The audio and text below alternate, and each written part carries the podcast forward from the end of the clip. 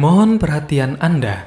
Selamat datang di podcast 23. Bagi Anda yang mendengarkan ini, saya ucapkan terima kasih dan semoga Anda menikmatinya. Selamat mendengarkan.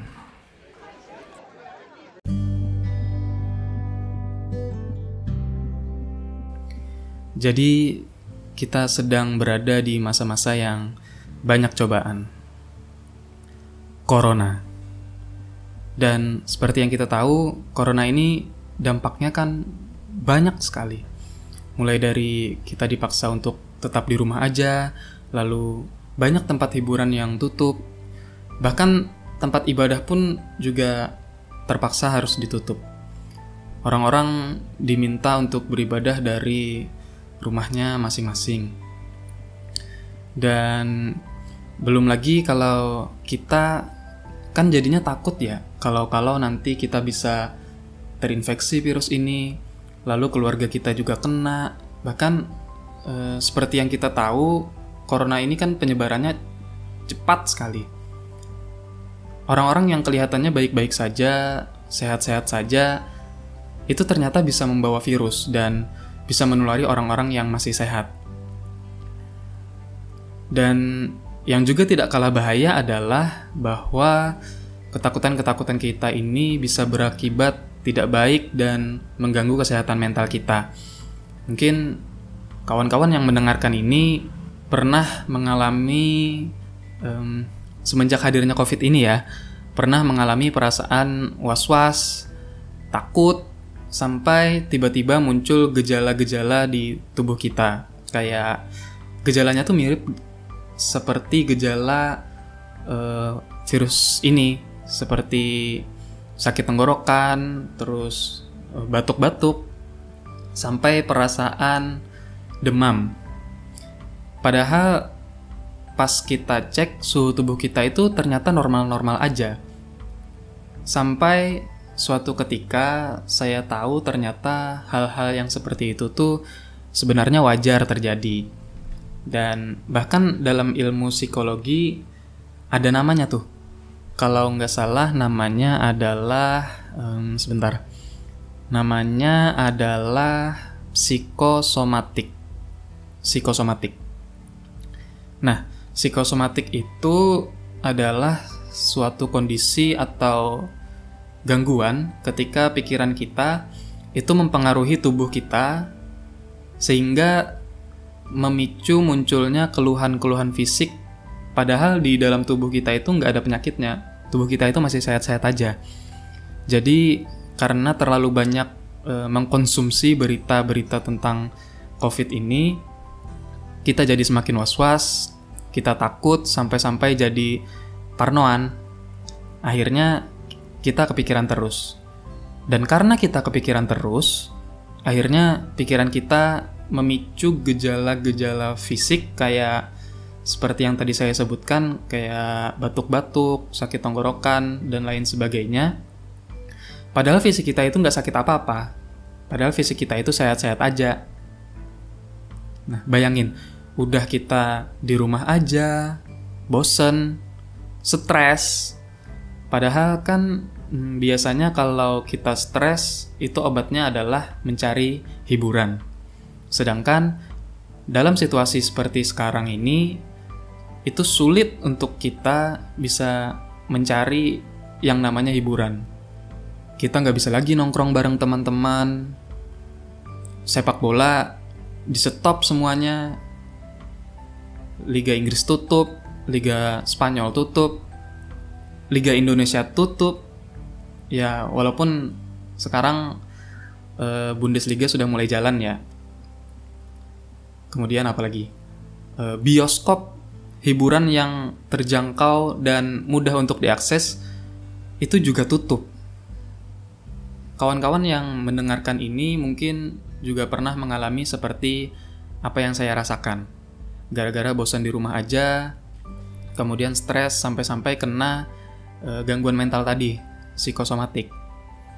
Terus tiba-tiba kita jadi batuk-batuk, lalu perasaan sakit tenggorokan, lalu merasa tubuh kita demam, dan untungnya apa yang saya alami tadi, untungnya psikosomatik yang saya alami itu hadir di waktu yang tepat.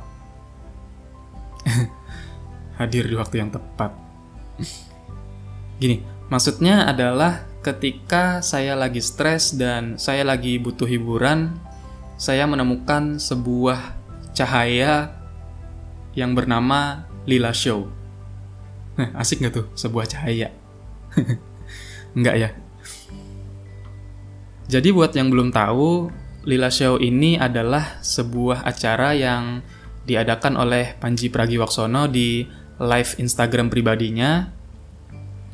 Lila itu akronim dari lucu ya lucu aja dan acara ini ditujukan untuk siapa pun yang ngerasa lucu, punya jokes dan mereka bisa live bareng Panji kemudian memberikan jokesnya.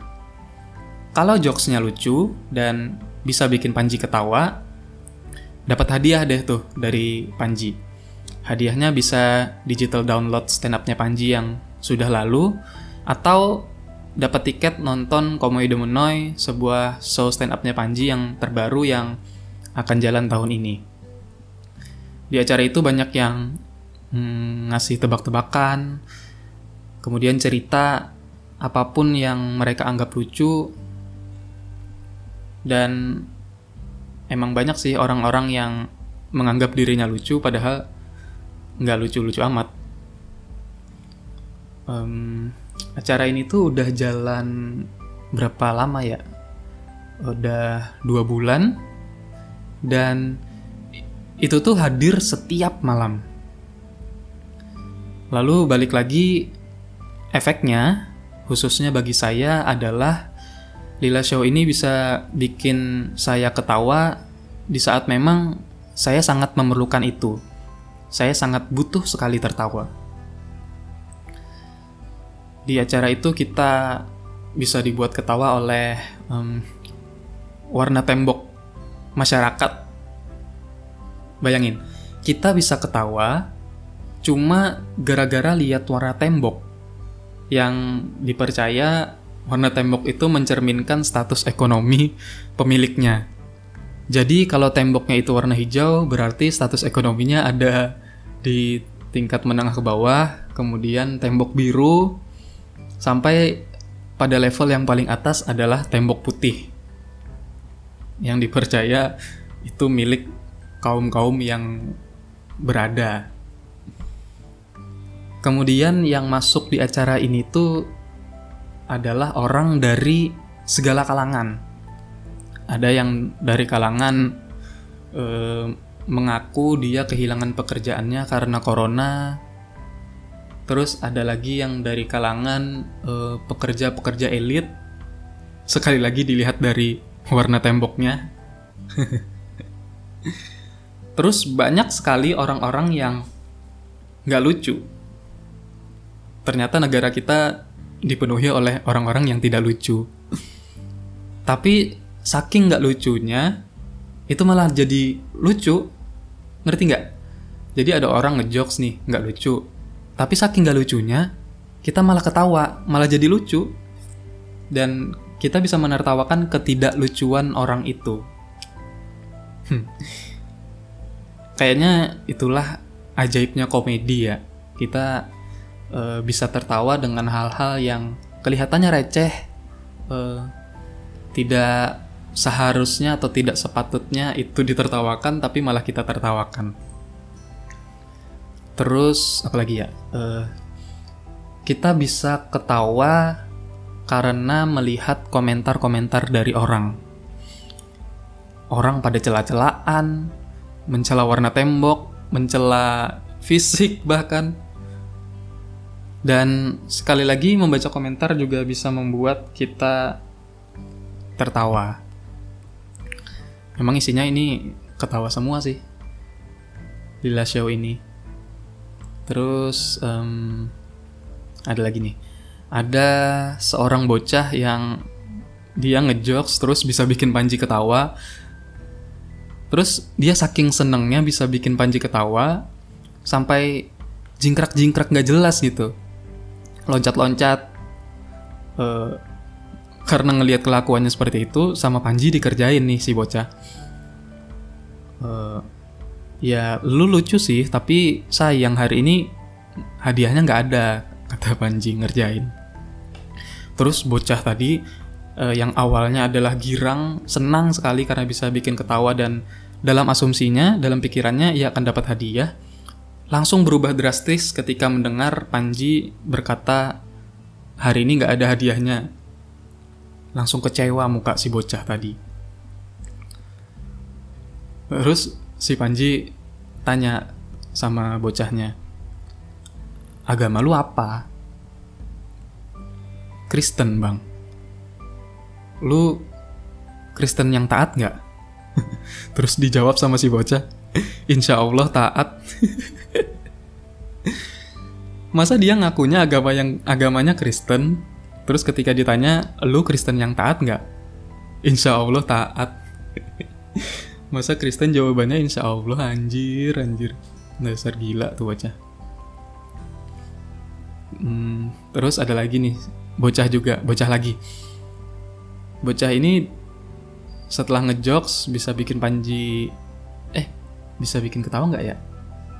Bocah ini ngejokes, terus sama Panji disuruh buat uh, nunjukin ibunya gitu. Jadi uh, di sebelahnya ada ibunya lagi main piano, terus sama si Panji, Panji pengen lihat ibunya gitu. Terus ditunjukin lah sama si bocah tadi ibunya. Lalu disapa oleh Panji. Halo tante. Terus dijawab oleh ibunya. Halo. Terus ibunya nanya sama anaknya. Siapa itu nak? ibunya kayak SKSD kan? bilang halo-halo tapi nggak tahu yang di Halloween itu siapa. Dan sebenarnya masih banyak lagi hal-hal lucu yang uh, terjadi di Lila Show. Mungkin buat yang mendengarkan ini dan pengen tahu bisa cek di YouTube-nya Panji. Kadang-kadang dia suka ngasih ringkasan-ringkasan dari Lila Show yang lucu-lucu.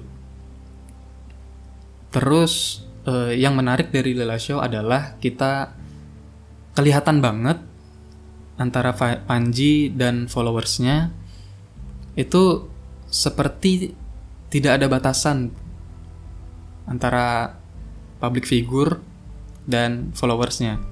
Maksudnya suasana di Lila Show itu bisa santai banget, nggak tegang gitu. Si Panji bisa seenaknya ngejek followersnya, followersnya dibilang bego, dibilang aneh, dibilang gila, kayak nggak ada respect respectnya sama followersnya. Dan balik lagi ketika kita lagi di, ada di masa-masa sulit kita nggak punya hiburan dan Lila Show ini adalah obat bagi saya untuk tetap bisa menjaga kesehatan mental saya. Dan sebenarnya saya yakin juga banyak sekali orang-orang yang merasakan apa yang saya rasakan. Banyak orang yang terhibur lewat Lila Show ini. Tapi sayangnya Lila Show hari ini tanggal 16 Mei adalah Lila Show terakhir di bulan ini karena katanya si Panji mau istirahat dulu dari Lila Show dan nanti akan lanjut lagi di bulan Juni. Dan mau tidak mau saya juga harus mencari hiburan-hiburan yang baru kayaknya. Agar meskipun saya di rumah aja meskipun saya bosan saya tetap bisa tertawa tetap bisa terhibur lewat hiburan-hiburan yang orang-orang suguhkan di media sosial selain Lila Show dan buat yang mendengarkan ini kalau kalian juga sedang ada di masa-masa yang memerlukan hiburan, mungkin gak ada salahnya untuk kalian coba nonton Lila Show. Kalian bisa akses di YouTube maupun di IGTV-nya uh, Instagram Panji. Mungkin sekian dulu episode kali ini. Terima kasih kepada yang sudah mendengarkan. Tetap jaga kesehatan semuanya dan kita bisa berharap semoga wabah ini bisa cepat berakhir, lalu kita bisa sama-sama beraktivitas seperti sedia kala lagi. Terima kasih, semoga kalian suka.